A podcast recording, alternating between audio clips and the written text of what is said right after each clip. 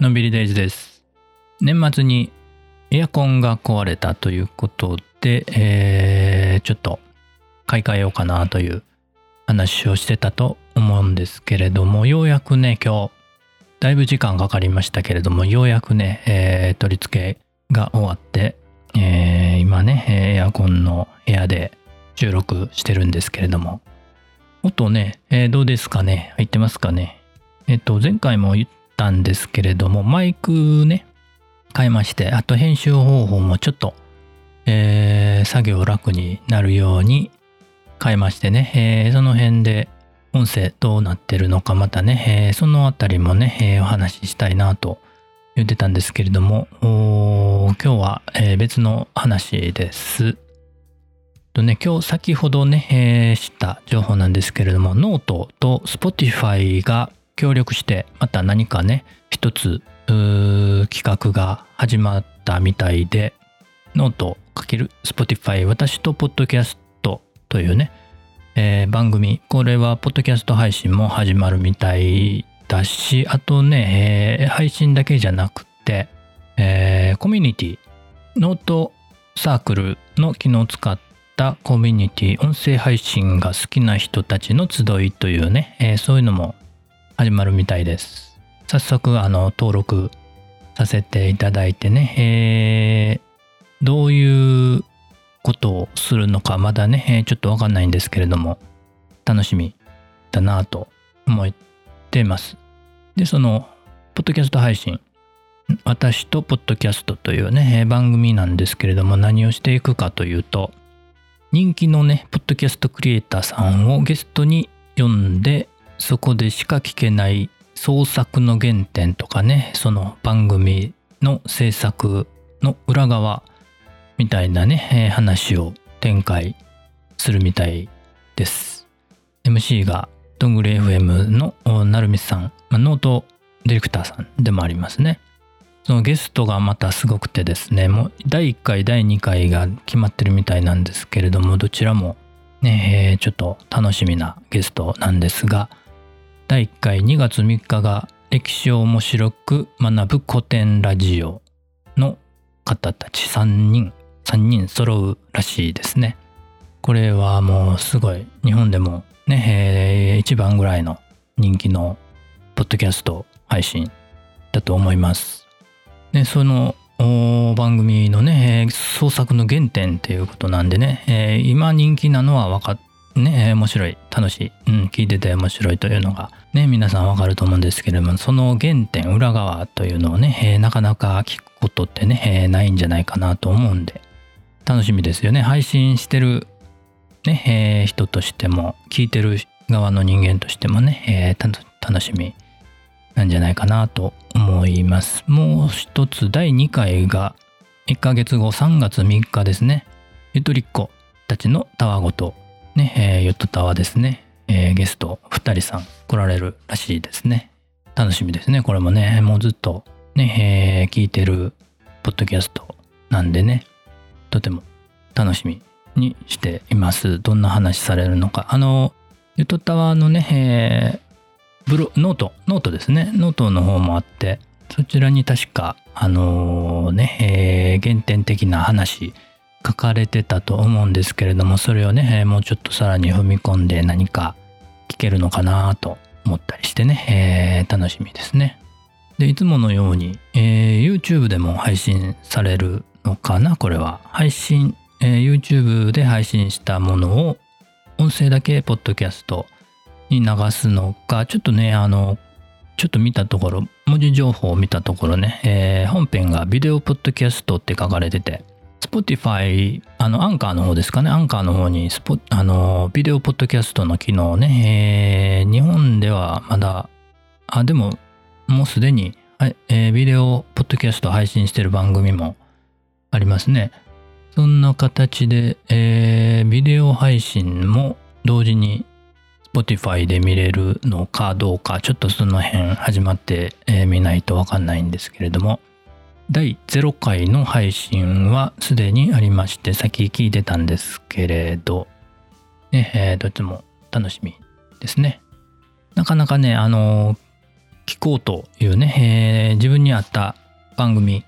ね、探すのって大変じゃないですか。なので、こういった感じでね、えー、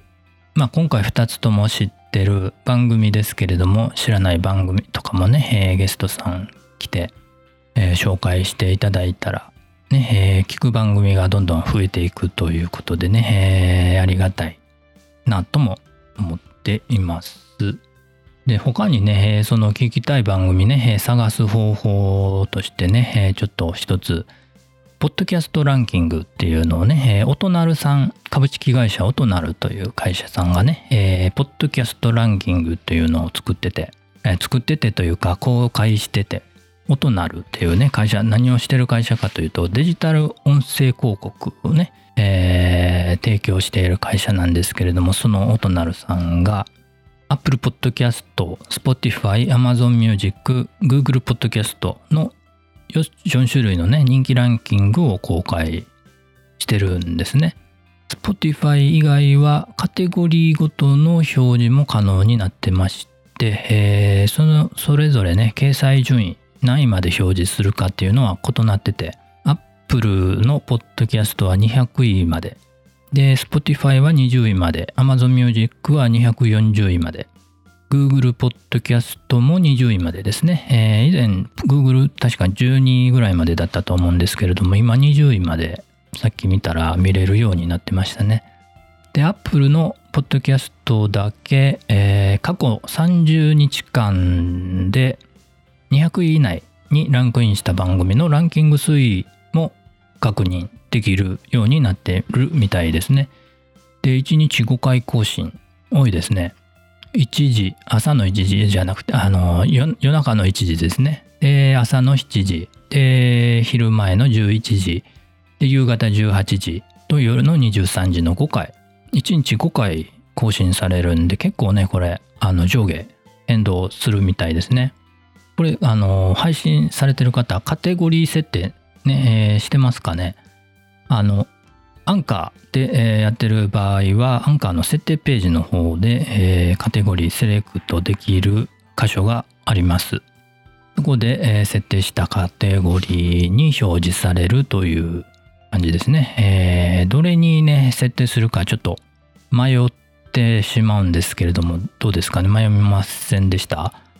難しいですよね。もうコメディではないし、と。ったり、えー、別にあの役立つ情報を提供してるわけでもないのでみたいな何にしようかなというまあ一番しっくりくるものをね、えー、選ぶしかないんですけれどもでね Apple Podcast カテゴリーランキングね、えー、昨日たまたまねあのランキングページ、えー、見てたんですけれどもあのこの番組何気ない日常の残し方なんですけれども、昨日ね、カテゴリーの方のランキングで64位まで、えー、上がってたみたいですね。えー、直近1週間のデータしか見れないので、過去にね、えー、入ってたあ、ベスト200に入ってたのかどうかちょっとわかんないんですけれども、昨日見たところ64位まで上がって、その後、まあちょっと下がってみたいな、まあ、結構乱高下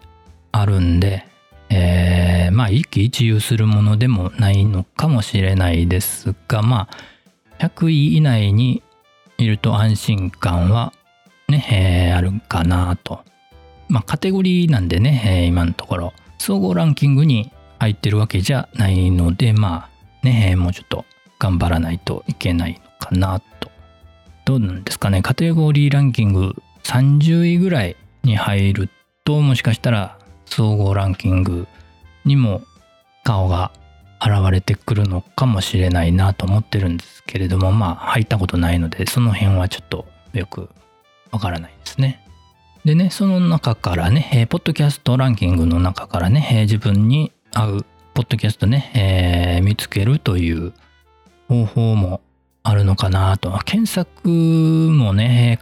あるんですけれどもなかなかねぴったりしたものが見つからないですよね。うん。なのでね、こういうポッドキャストランキング、ある程度ね、えー、聞かれてる番組なので、えー、まあ面白い役に立つ、まあ、そういう番組が並んでるのかなとも思いますので、えー、そういうランキングから自分が聞きたい番組見つけるのもいいのかもしれないなと思いました。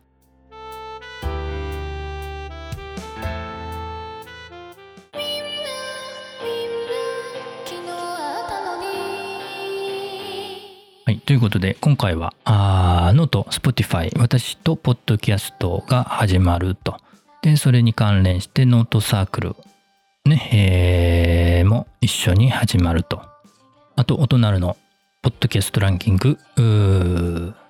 カテゴリー64位に減りましたよと。いうお話をしました。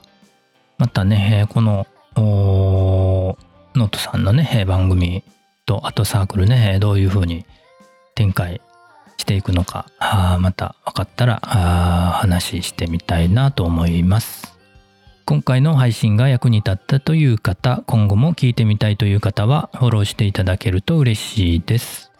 感想やメッセージはお便りフォーム Twitter ノートのコメントでお待ちしています。今日も元気に楽しくのんびりデイズでした。